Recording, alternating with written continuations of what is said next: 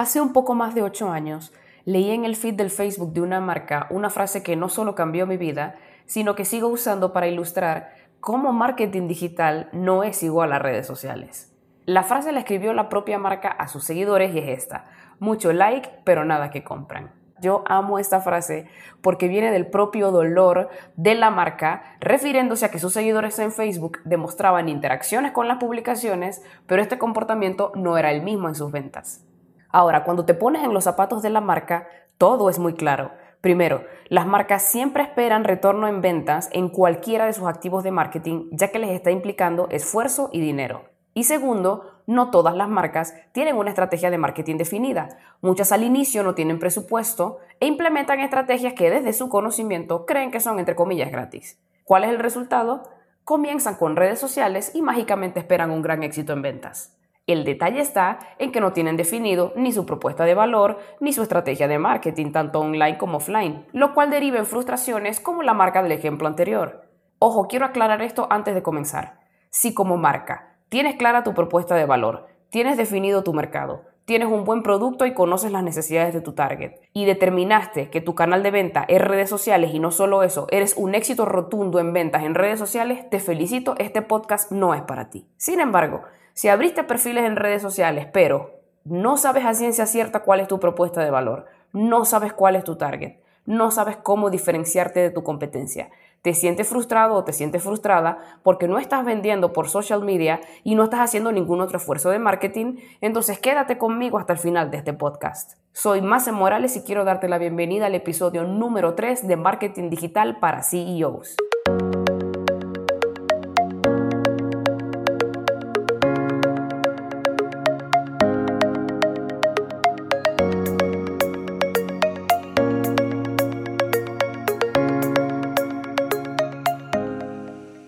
Imagínate a estas dos marcas. La primera es una marca de servicios empresariales cuyo producto es un software de administración. La segunda marca vende comida rápida en una de las esquinas más concurridas de una ciudad. El objetivo de ambas marcas es el mismo, vender.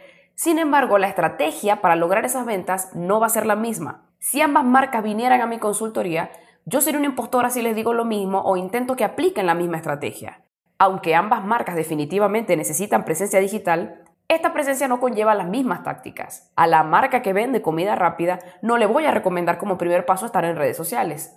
Le diría que lo primero que tendría que hacer sería abrirse un perfil en Google My Business y asegurarse aparecer cuando la gente use palabras clave como comida rápida cerca de mí en Google. Esto es un ejemplo. A la marca que vende software empresarial le diría que sí tiene que tener un sitio web por una sencilla razón que quiero que te tatúes. Nosotros no controlamos las redes sociales aunque tengamos miles de seguidores, aunque tengamos millones de likes, las políticas de estas plataformas cambian constantemente. Imagínate que algo explote en Facebook y se borre tu perfil de Instagram. O peor aún, que de un día a otro la plataforma te diga que incumple ciertas políticas y te cierren tu cuenta. Y para eso te voy a poner varios ejemplos. En 2016, Instagram le cerró la cuenta a un fotógrafo estadounidense, Danny Diamond, quien para ese momento tenía más de 135 mil seguidores. ¿Cuál fue la razón? Supuestamente violaba las políticas. En 2019, a la influencer Jessie Taylor, Instagram le cerró su cuenta que para ese momento tenía más de 100 mil seguidores. Este caso quizás lo recuerdes más porque esta chica, esta chama, sale llorando en un video de YouTube después de ese incidente. Si buscas eh, Jessie Taylor influencer o algo así en YouTube, te va a salir el video de esa chica cuando sale llorando porque Instagram le cerró su cuenta. Y ojo, no solo pasa en Instagram. En 2019, YouTube le cerró el canal a un partido político muy famoso en España, quien para ese momento tenía 158 mil suscriptores. Ojo, los canales y los perfiles se pueden volver a abrir y puedes volver a ganar la misma cantidad de seguidores pero es el gran ejemplo del cero control que tenemos sobre las redes sociales. Entonces, a la final, es esfuerzo que se va a la basura. En cambio, al tener un sitio web, ojo, si dentro de tu estrategia es necesario, lo puedes estructurar de tal forma que favorezca el acceso a la información y al siguiente mejor clic, que es el que va a encaminar al usuario a un proceso de venta. Me detengo aquí. No quiero que tengas una idea errada o pienses que estoy en contra de esta táctica de las redes sociales. Para nada. El tema con las redes sociales es muy sensible para mí porque me preocupa la cantidad exagerada y creciente de, entre comillas, contenido, entre comillas, expertos, entre comillas, asesores, entre comillas, consultores, cuyo único mensaje es que hay que vender por social media. Y esto definitivamente no es así. No estoy diciendo que es imposible vender por redes sociales, pero sí creo desde mi punto de vista que puedo tener que es el canal más lento para vender.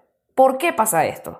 Estamos entrenados y cada vez somos más especialistas para detectar que alguien nos quiere vender cuando nosotros no queremos comprar. Actualmente, cuando nosotros queremos comprar un producto, no hay quien nos detenga. Nos metemos en Google, pasamos horas comparando los productos y al final terminamos conociendo más del producto que un mismo vendedor. ¿Qué pasa al contrario? ¿Qué pasa cuando alguien nos quiere vender? Nos sentimos invadidos, incómodos, hay fricción, rechazo. ¿Por qué? Porque a nadie le gusta que le vendan.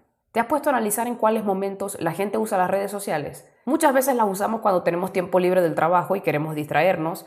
Otras veces, por ejemplo, queremos saber lo que están haciendo nuestros familiares, lo que están haciendo nuestros amigos, las personas a, quienes seguimos. O quizá queremos hacerles saber a nuestros familiares, amigos, etcétera, lo que estamos haciendo. Y fíjate que ninguno de esos es comprar. ¿Por qué? Porque la venta que se da en redes sociales no se está buscando. Sí puede suceder, no estoy diciendo que no, pero sucede como consecuencia de los tres escenarios anteriores. Pero nadie que yo conozca, a reserva de que me digas lo contrario en los comentarios, cuando tiene el deseo de comprar un producto en específico va a redes sociales, a menos que ese sea el único canal de ventas de esa marca, no tenga página ni más nada, y sea una recompra. Es decir, que yo le voy a comprar otro producto a esa marca que ya previamente conocí por redes sociales. Entonces, la venta por redes sociales se tarda más, porque la gente no está en el mood de comprar. ¿Cuál es entonces el lugar donde la gente sí tiene el mood de comprar, donde tiene el dinero en la mano? En Google. Más o menos para la misma época de la frase mucho like y nada que compran, salió un estudio de Fleshman Hillard, que es una agencia de marketing, publicidad y relaciones públicas de Estados Unidos, que entre grandes insights, porque el estudio es buenísimo, reveló esta estadística. 89% de los consumidores inician su proceso de compra en un motor de búsqueda. Pero para darte más seguridad, porque seguramente me dirás, no, pero esa estadística es viejita, te voy a dejar esta nuevecita.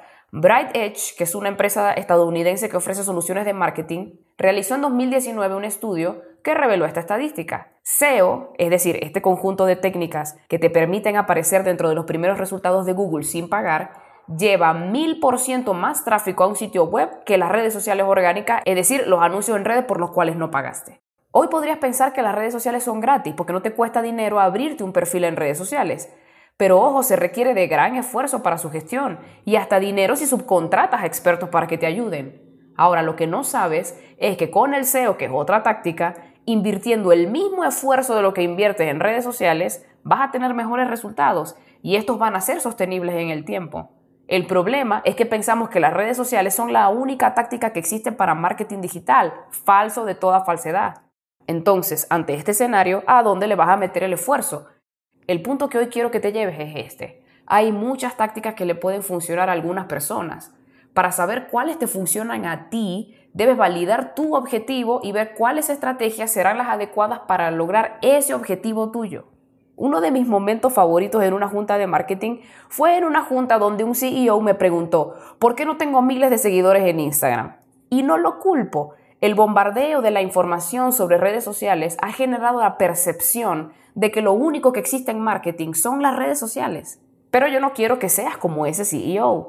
Yo quiero que tú sí entiendas que el lugar que tienen las redes sociales dentro de tu estrategia es al final de este ciclo, después de prioridades de tu empresa, servicios de tu marca, experiencia del usuario, estrategia de contenido y después de tu sitio web. Ahora, quiero que hagas esto en tu siguiente junta de marketing. Le vas a pedir a tu equipo un reporte de las fuentes de tráfico de tu sitio web que más te generen ventas. Y durante la presentación de ese reporte quiero que les preguntes, uno, ¿cuál es nuestra meta de ventas mensuales? Tu equipo de marketing tiene que saber cuál es tu objetivo mensual de ventas. Dos, ¿cuánto nos cuesta traer un cliente a nivel digital? Tres, ¿cuál es la mejor fuente de tráfico? Ojo, con mejor me refiero a en términos de ventas. Durante ese reporte quiero que te fijes especialmente si las redes sociales son una buena fuente de tráfico para tu marca.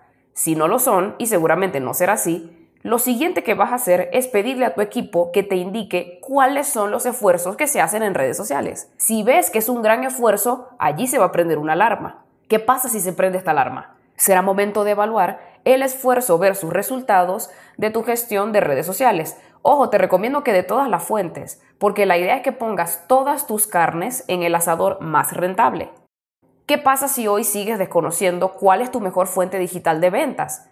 Mira, la verdad no va a pasar nada, no te preocupes. Pero podrías estar haciendo un esfuerzo que no te está dando ningún resultado, tu equipo de marketing va a trabajar sin foco y eventualmente vas a regañar a tu equipo de marketing porque no te está ayudando a vender. Quiero que me cuentes por favor cómo te fue en tu presentación de resultados a mi correo podcast.com. Yo soy Mace Morales y nos vemos en el siguiente episodio.